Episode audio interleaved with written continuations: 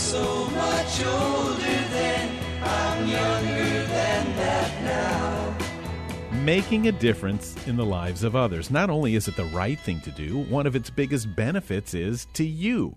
I'm Bill Schaefer with Marc Middleton, and this is Growing Bolder, the brand that is changing the way we think about age. Lending a helping hand, stepping in, opening your door, reaching out, doing things help others immensely. But the truth is, it helps you too. And Mark, we cannot overemphasize that concept enough. You make a great point, Mr. Schaefer. The benefit in someone's life when you feel like you have a purpose, when you feel like you're actually making a difference for others, is immeasurable. And over the next hour, we're going to cover it all from those who have to those who don't. We're talking about real people from widely varied circumstances making a difference in very different ways. One of them was far more comfortable with animals than she was with humans. Diane Delano started a rescue center for abused and neglected horses, only to discover that she was doing amazing things for people too.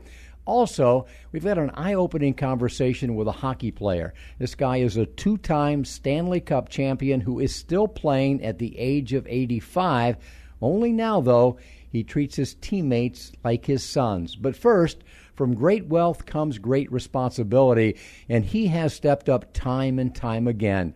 We'll find out what John F. Kennedy's nephew is involved in right now that just might help bring this country back together. Ordinary people, extraordinary lives. This is Growing Bolder.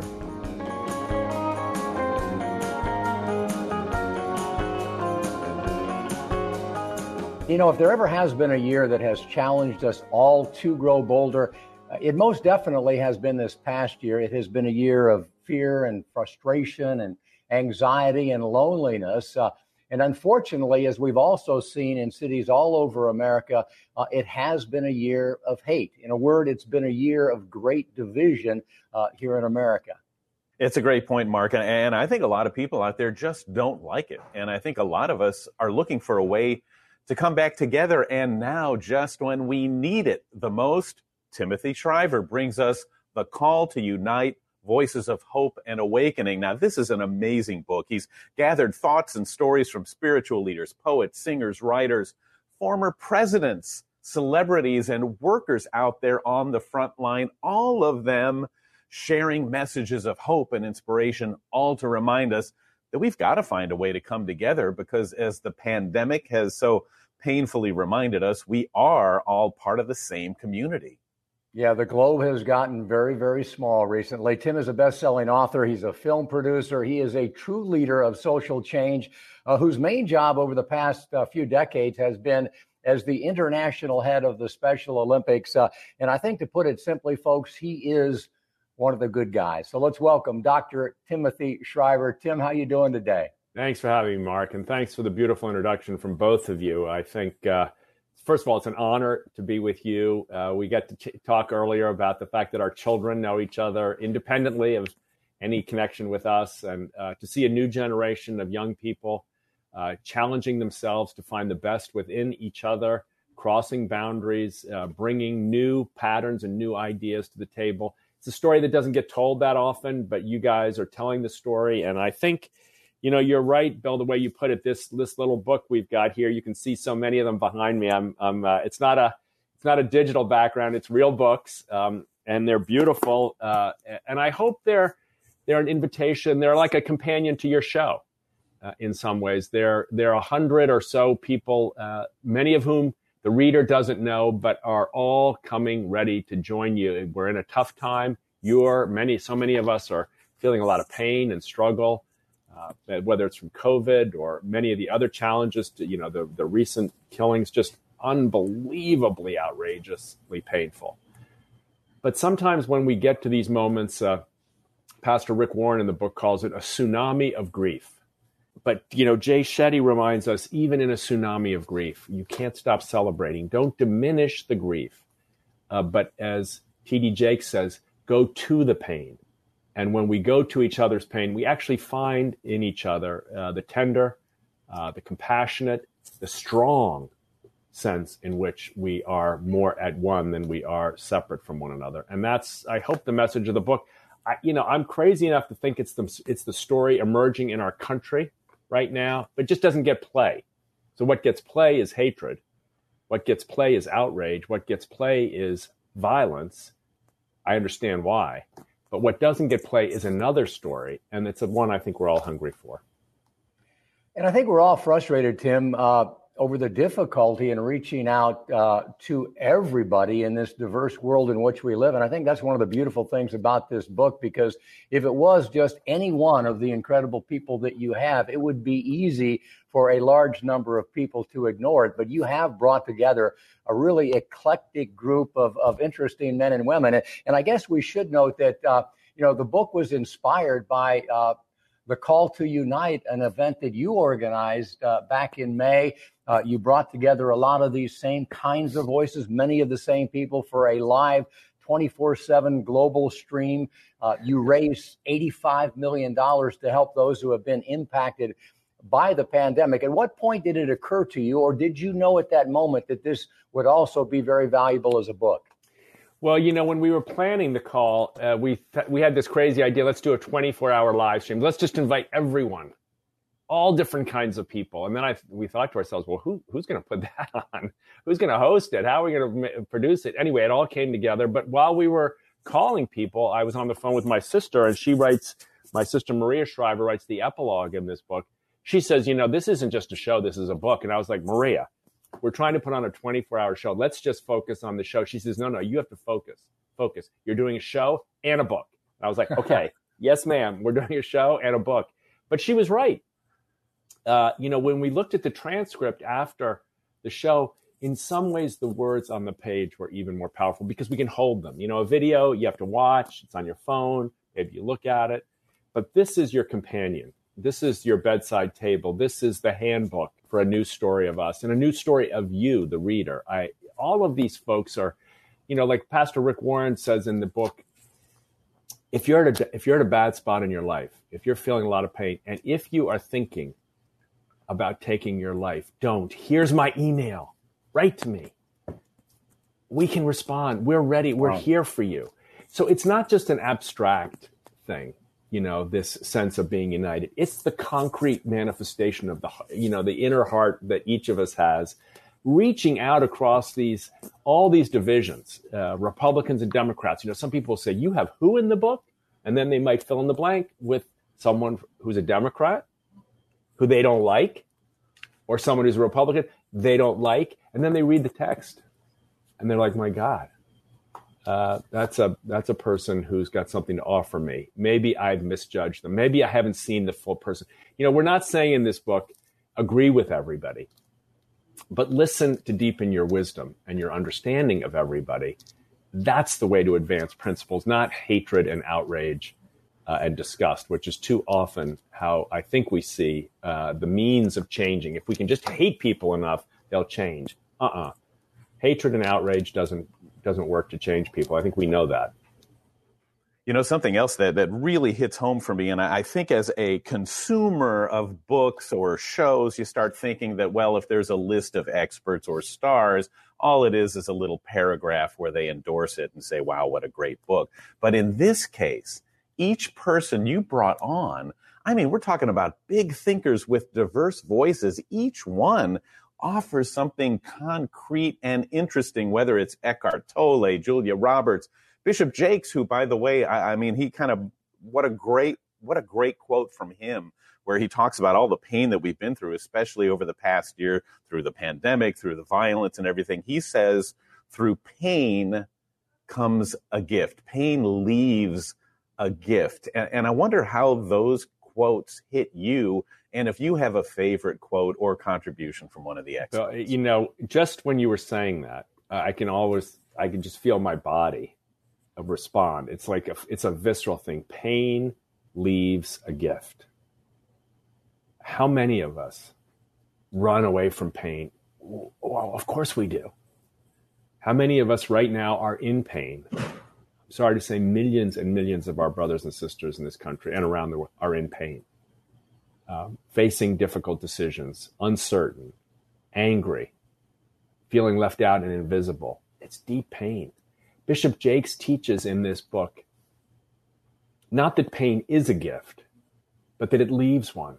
And we recover from it as we share it with others, as we look for the deeper wisdom, as we tenderize, if I can say this, our hearts, as we strengthen our conviction that life is good, even in the pain, then pain has left us uh, some enduring gift. Uh, you know, this is a man, Bishop Jakes, who was in, in the midst of this pandemic, uh, funeral after funeral. You know, and this, of course, we know this pandemic ravaged uh, black and brown communities in a way it didn't in many others. His ministry is in, in those communities. And so to see not just the pandemic, but to see the uh, the pain of centuries of discrimination and inequalities in our country, you just want to go, how do I learn how to do what you do, Bishop Jakes? How do I learn how to do what you do, Amy Grant, who teaches us how to deal with how she manages the great uh, pop singer, the great country crossover singer, Amy Grant, very vulnerably shares her own meditation practice, how she tries to deepen her faith even when she's feeling lost, out of control, inadequate, struggling, at her wits' end, overwhelmed. Who doesn't feel that way? you know, so many of us feel that way. So, you know, the, the book, it's just one of those things, Bill, where you, where you go, well, I know about pain. Pain is horrible, right? It is horrible.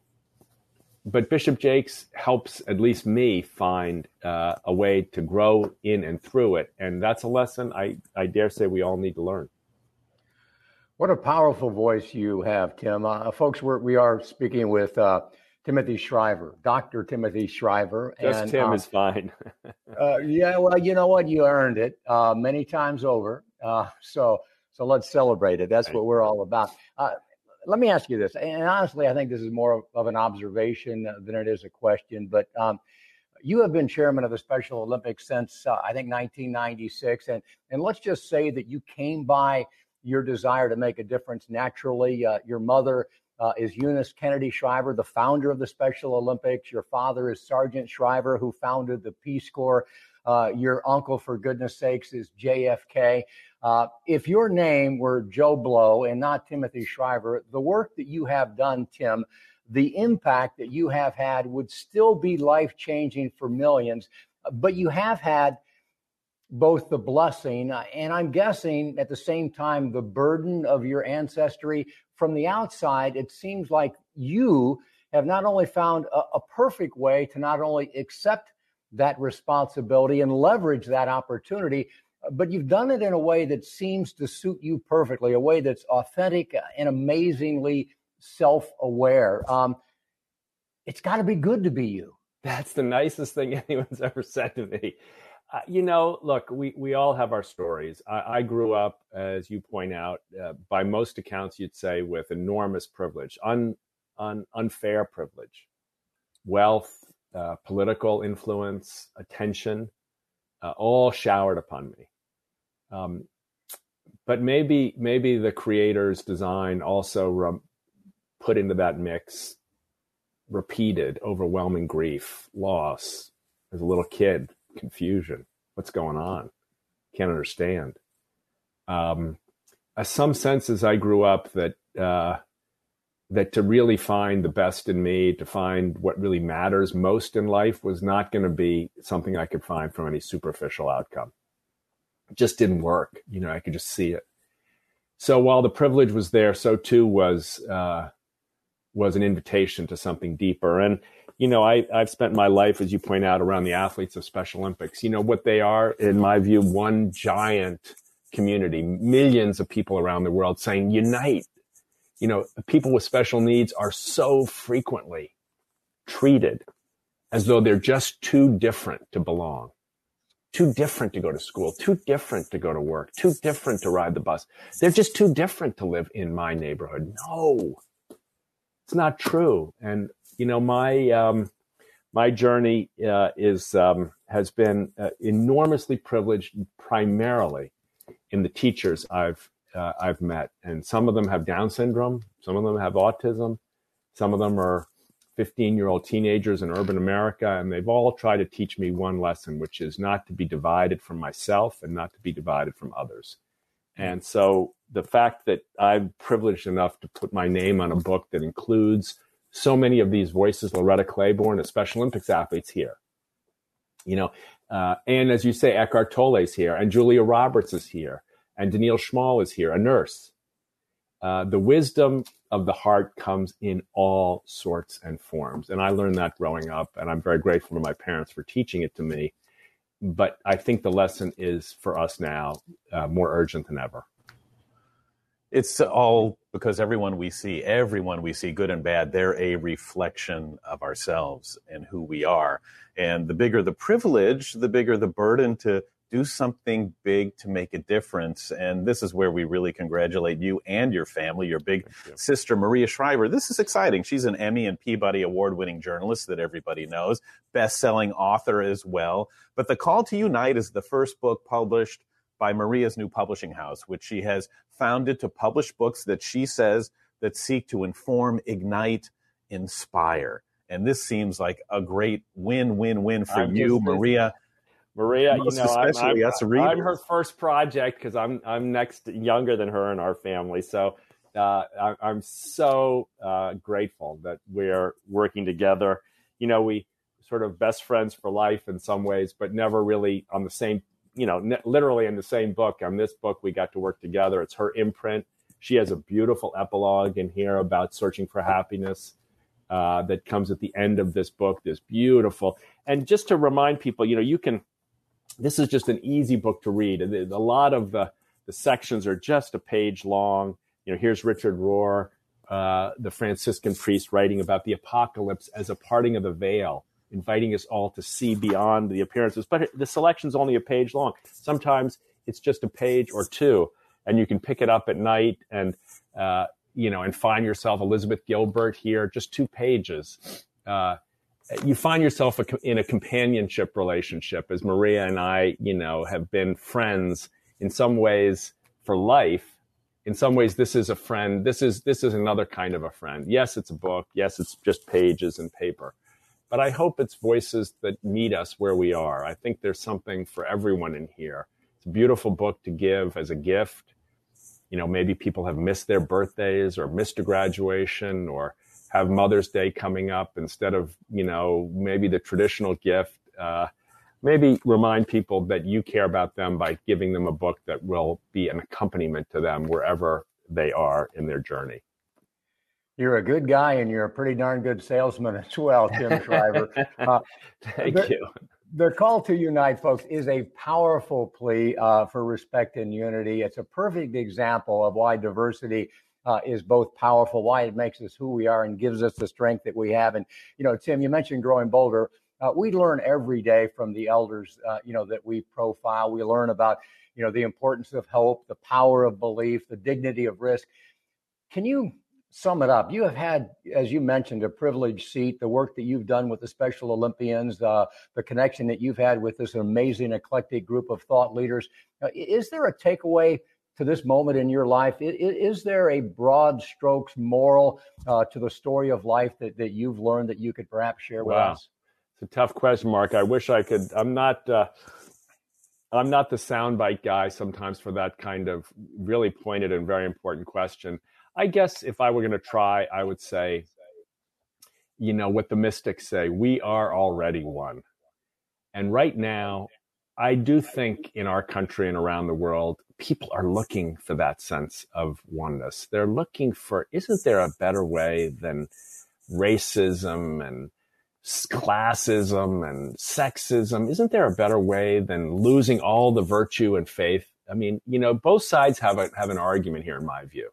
Sometimes you hear our conservative leaning brothers and sisters saying, where's the faith? Where's the, where's the values? Where's the virtue? Where's the self-reliance? I think they're asking good questions. And our brothers and sisters that are more progressive saying, where's the equality? Where's the justice? Uh, where's the end of these? How about if we bring those two ideas together? The best of both. I mean, look, I'm not saying everybody's the same, but I'm saying both have a, have an invitation to us right now to have faith in humanity, have faith in each other, have faith in a higher power if that's your language and if that's your uh, your experience. But at the end of the day, have faith that we can build a future with more justice and joy. It's there, it's emerging, it's in front of us. Um, there are as many voices as you hear telling you no. We're going to give you a 100 voices that tell you yes. Yes, we can. Tim well, Shriver, God bless you uh, for your voice, for all you do. I feel Thank like you. we've made a new friend. Uh, he is Timothy Shriver, one of the good guys. His latest project has been called A Book of Wisdom to Light Our Way during these dark times. It's called The Call to Unite Voices of Hope and Awakening. It is that and more. Now on sale just about everywhere. Uh, his voice, one we're grateful for. Tim, thanks so much.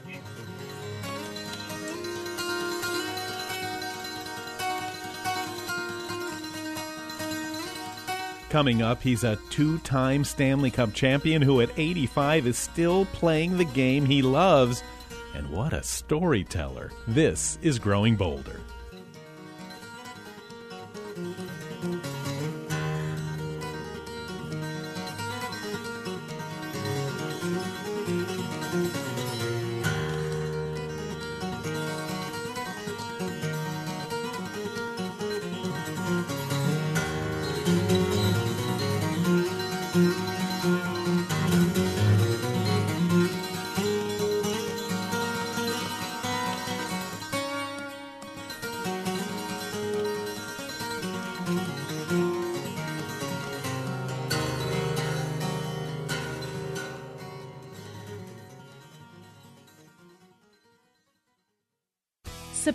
Growing Bolder provided by the Center for Health and Well-Being, now open in Winter Park. Wholeness, fitness, and medicine together in one convenient location, offering programs and services to promote healthy living and positive aging. More at yourhealthandwellbeing.org. Sign up for the Growing Bolder Insider newsletter, delivered to your inbox every week. Be the first to see our latest interviews, stories, and tips for making each day count. Sign up today at growingbolder.com.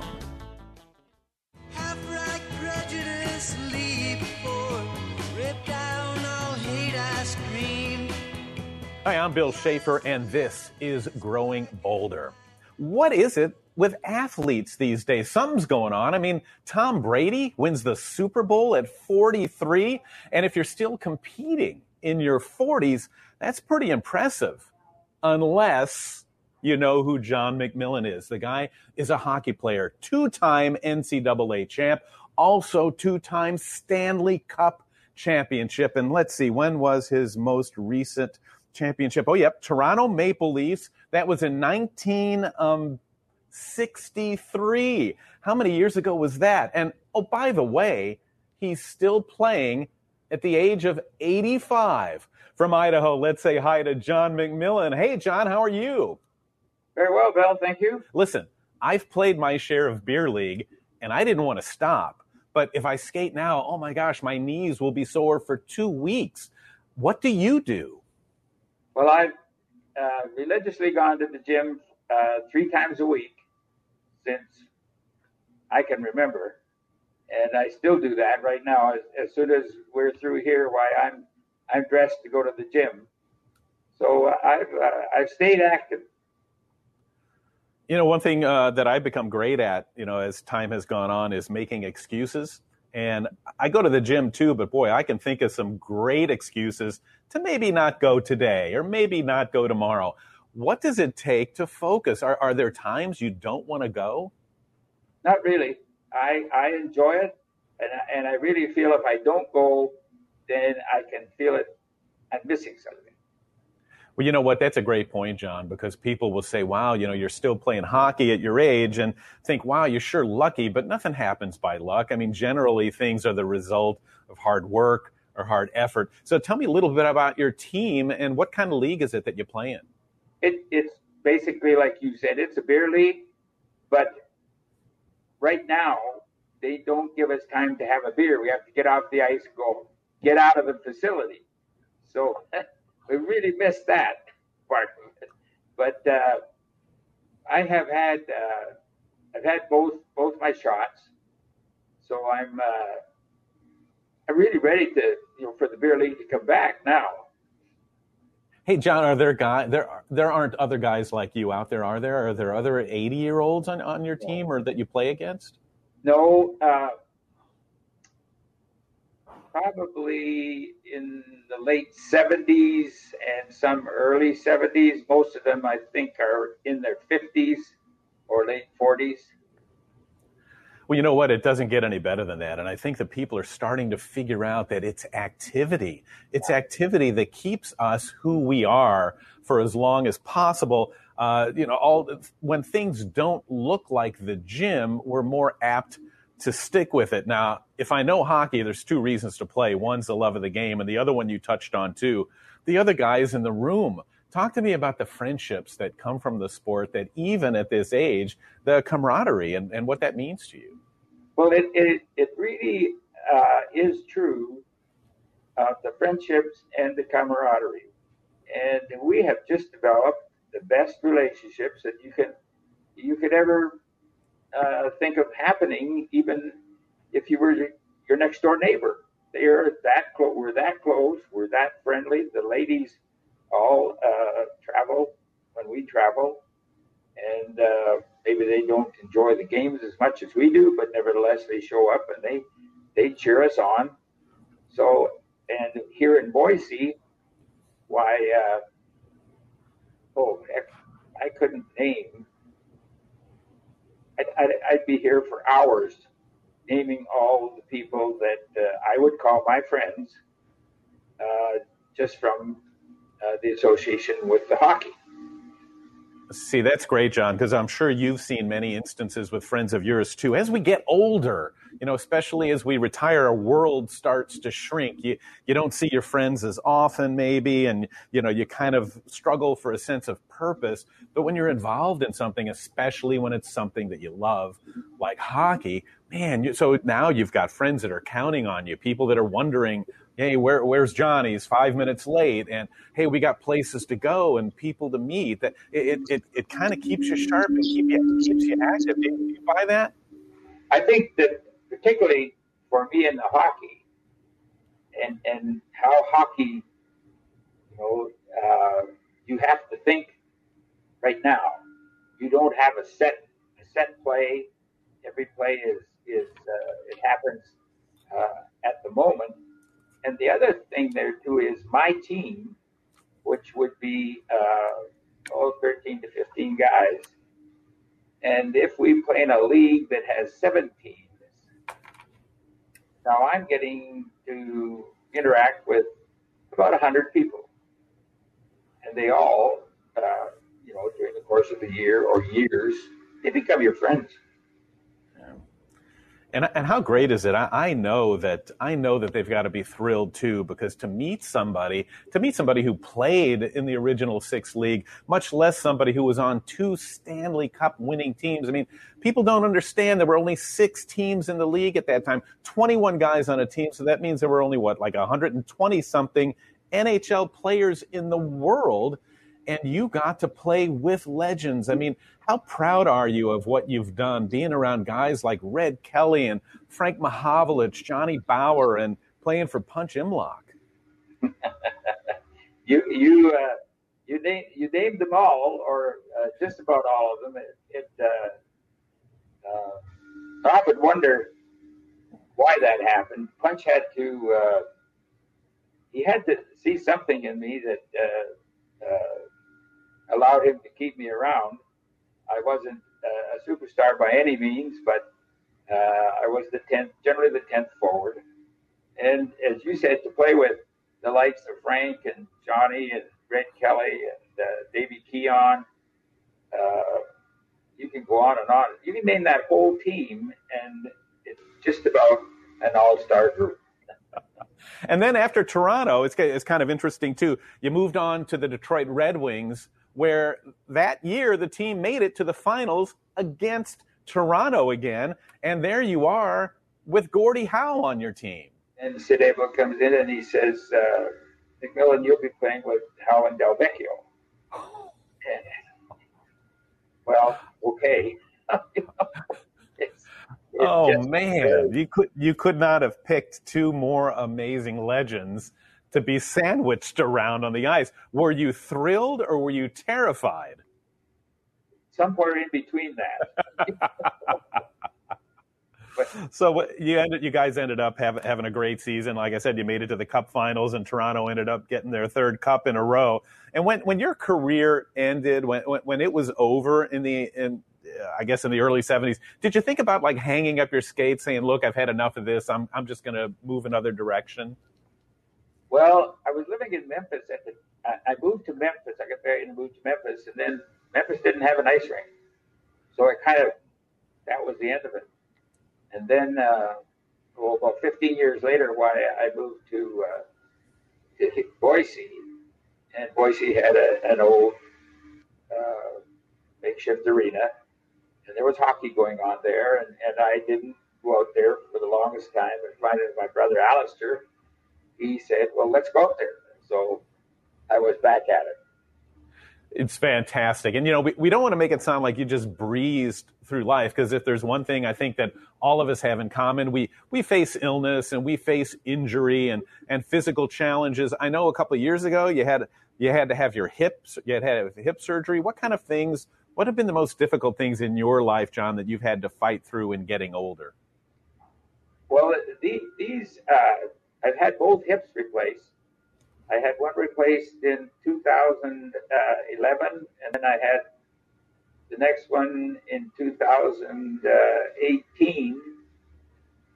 Uh, but I don't even know that I have those. They're uh, I'm just perfect with them. John, you're you're a walking miracle. I didn't know there was that much. Do you do you? Was there a, an inkling of a time in any of those where you thought, well, maybe this is a sign that I should stop? never entered my mind. That's awesome. That's a, see that's that we need a little more John McMillan in all of us because you know I was talking about excuses sometimes when oh you know the back's a little sore I guess I'm not going to go to the rink today but that's oh. probably when you need it the most.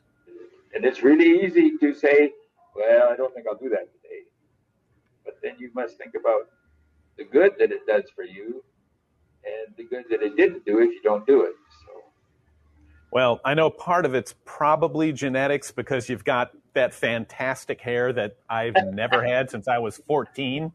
Not jealous or anything, but it's also, I'm sure, it's attitude and uh, and also the things that you have in your life. How important is your marriage and your relationship with your wife, Jolene? I wouldn't be here talking to you if it wasn't for that. It, it's very, very, very important. I don't think that that we, uh, I don't think we've had a crossword. That's amazing. And I know that a few years back, uh, folks, you'll get a kick out of this. When uh, John turned 80, your wife got you a special present, but not something you'd ordinarily associate getting someone in their 80s. What'd she get for you? I got a 1991 Corvette. I was pretty much speechless for a while and in tears.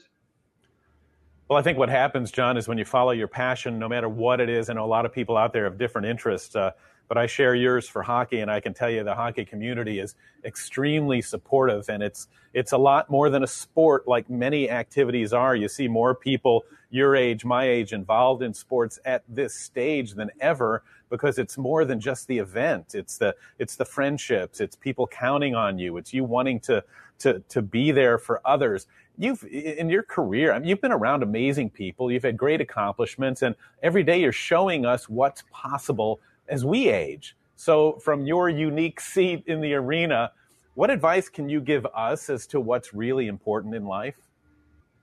Don't, don't stop. Uh, you've got you've got to stay active uh, whether it's going out in the yard and uh, working in the yard or walking around the block. I, I couldn't imagine not being able to do something that I felt got my heart rate up. And uh, at the end of the day, I felt that I'd done something for me that would allow me to be here tomorrow. What an uplifting conversation with the great John McMillan.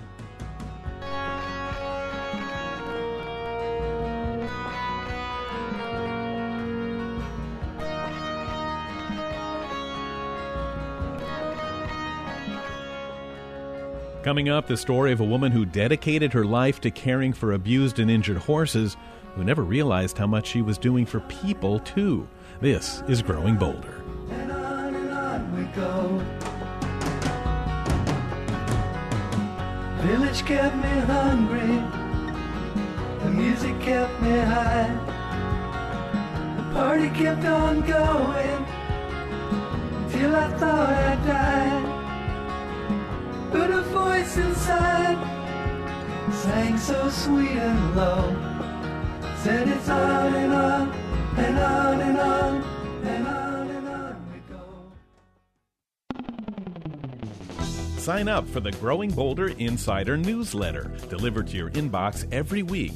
Be the first to see our latest interviews, stories, and tips for making each day count. Sign up today at growingboulder.com. Miss an episode of Growing Boulder Radio? Subscribe to our podcast and get it on your mobile device. Details at growingboulder.com slash podcasts.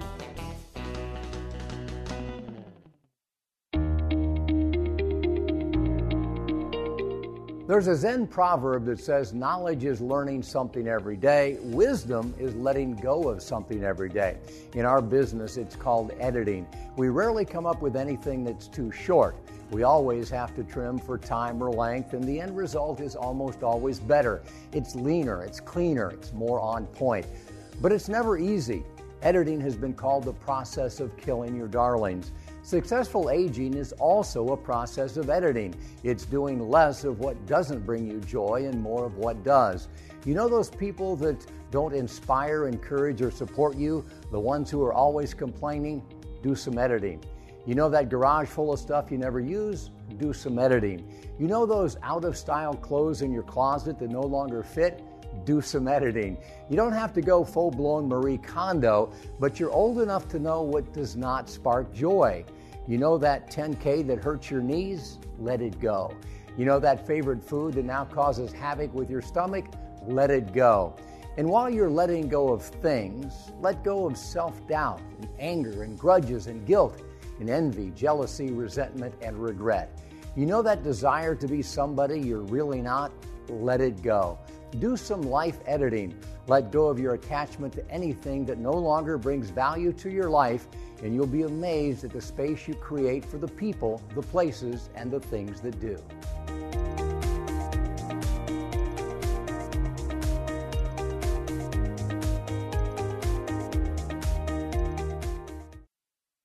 In a soldier's stance, I aim my hand at the mongrel dogs to teach. Florida, of course, is known for a whole lot of stuff, but did you know it's a great place for horses? It is the third largest equine state in the U.S., but it also means there's a large number of horses who end up neglected or sometimes even abused. Bill Schaefer visited with Diane Delano, an ordinary person who is living an extraordinary life for taking care of horses, but also doing more for people than she ever realized. So I'm going to go in here with Sage. It's a scene that happens over and over again every time a new horse arrives. So I'm going to approach and I'm going to ask her to let me touch her. So Diane Delano has to win their trust. I'm standing sideways to her instead of straight on. And then I try to be as natural as possible. She takes in horses that no one else will, like Sage, afraid, uncertain, and Does alone. that feel good? Still wild, still afraid of human interaction. And that's a nice thing. She came actually closer to me. Delano has a way about her, slowly but firmly helping Sage overcome the fear of helping her feel safe, secure, and protected. See how she saw that come? So she's still not ready for two hands. This is what she does for horses who've been abused and neglected. Come right here. And without realizing it, she does with people too, the volunteers that help keep the Wild Horse Rescue Center going. so he would graze. They too come from all over, looking for a place where they're needed, searching for a sense of purpose, wanting to make a difference. It's amazing how many wonderful people come from the villages. It really is. The Villages, Florida is one of the largest retirement communities in the country, just a short distance from the Wild Horse Rescue Center. It's provided a steady stream of people looking to lend a hand in any way possible. And it was amazing to see their ethics and their enthusiasm. All right, you can shut that. Thank you. Even from people like Harvey Peterson. Good clean water. 82 years old and battling dementia. Still, his wife brings him every week. Mary, I got to stand there and watch Harvey fill the buckets, and take the water around. Mm-hmm. But I also got to see the magic that happened when Harvey would connect with these horses. Mm-hmm. You want me to scratch on you, you know that? oh, boy, he really likes that. Start rubbing their heads and, and how they loved being around him. What does this really do for him? What does this mean to him? Well, it makes life meaningful for both of them. And he comes home and, and he's happy. And uh, it's just it's just part of uh, serving the dementia. Just you know keeps it intact and slows it down. And uh, everybody needs to be needed. And then there's Kate Kate. She's just 22. So why is she here? I I actually get along better with older people. I've always kind of run with the older crowd. Why do you think that is? What do you see that a lot of people miss? Um, I don't know. It's just the life, the life experience, the wisdom. A lot of younger people tend to be out. I don't know, partying, or at least the ones that I've been around. And I don't know. I just like a good conversation with somebody. That's kind of what I look for in people. Villages resident George Pusa agrees. Well, now that I'm retired, I have plenty of time. So why not? I mean, I've done a lot of volunteering throughout the year and did a lot of community work, you know, as while I was still in the service and uh, just used to volunteering. I just don't feel right just sitting at home. Get to hang out with these fine creatures and uh, just enjoy it. Feel right there. Feel how rough that is. Just run that hand right there, okay? It's a message inspired by Delano herself and the incredible story of how she's fought the odds just to keep this center going. I've been fired four times because of my horses. I've been dumped because of my horses. I have had many people not believe that we could do this. You know, in 07, I had cancer. Uh, foreclosures were everywhere. I lost my job. So even when you have nothing, when you're down to like the last of stuff, you, you just keep on doing for the greater of good. What about all those nagging things in the back of your mind? All those millions of reasons am- why it won't I am work? Patty positive. I've always believed in the power of positive thought.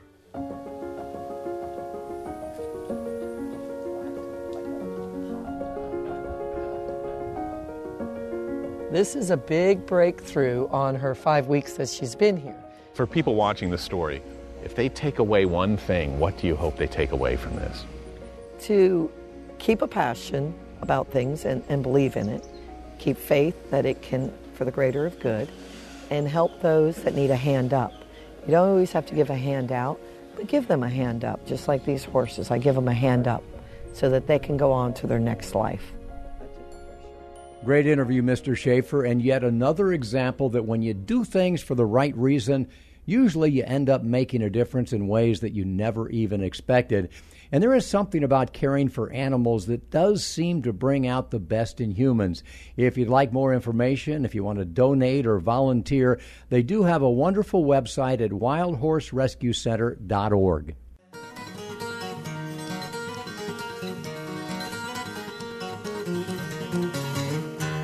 Up next, he's back in the saddle again. It's Mark Middleton, and he'll tell us what's on his mind. Don't miss it. This is Growing Bolder. Support for Growing Boulder provided by Winter Park's new Crosby Wellness Center at the Center for Health and Well-Being. More than just a gym, it features unique medically integrated programs, activities for all ages and skill levels, and free group exercise classes with memberships. More at crosbywellnesscenter.org. Stay connected to Growing Boulder for daily doses of hope, inspiration, and possibility. Find us on Facebook, Twitter, and Instagram for our latest stories and motivational pictures.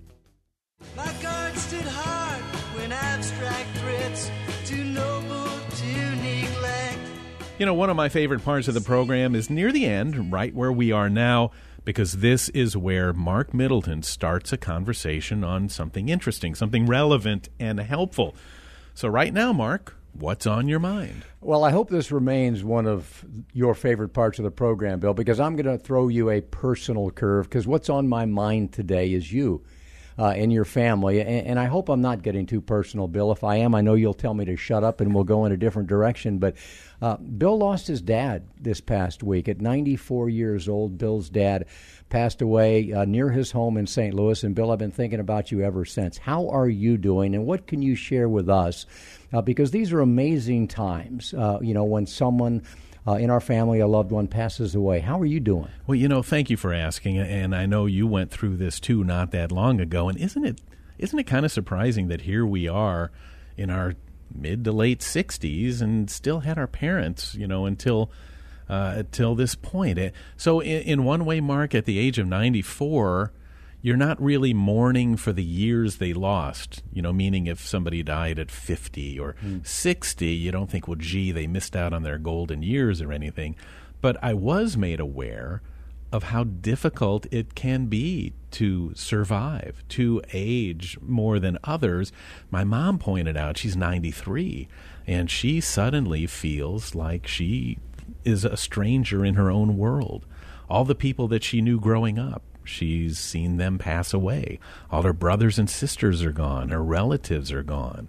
So it, it, it was a, a, something that really hit me hard and, and didn't expect.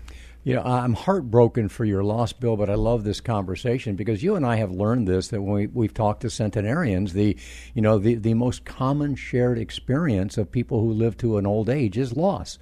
You lose your keys, you lose your ability to, to drive, you lose your your spouse, you lose your kids many times, and it's a conversation that we don't have enough as a culture.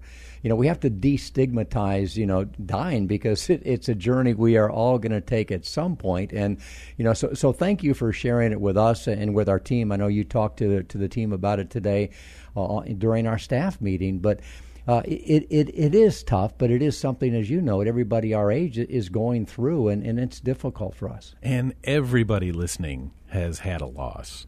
And it's one of those things we don't want to talk about it. We're kind of uncomfortable, but once you do, it's it's so uplifting in, in a weird way, isn't it, Mark? I mean, to to think of you, you, you reflect on yourself, you reflect on who your parents were, you reflect on who you want to be and what life is about.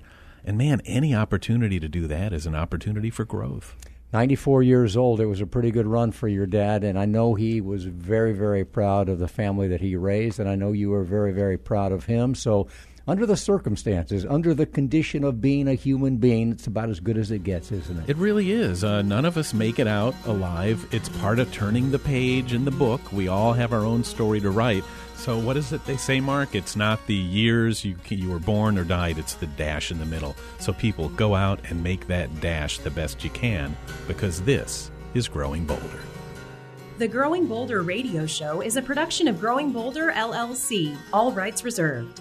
This program was recorded at Growing Boulder Studios in Orlando and is available as a weekly podcast on NPR One, iTunes, Spotify, Stitcher, and TuneIn. It is written and produced by Jill Middleton, Mark Middleton, and Bill Schaefer. Technical director is Jason Morrow. Production manager is Michael Nannis. Chief audio engineer is Mac Dula. And our most important team member, you. Follow us on Facebook and Instagram to keep growing bolder every day. Crimson flames tied through my ears, high and mighty traps. Countless fire and flaming road, using ideas as my maps. We'll meet on edges soon, said I.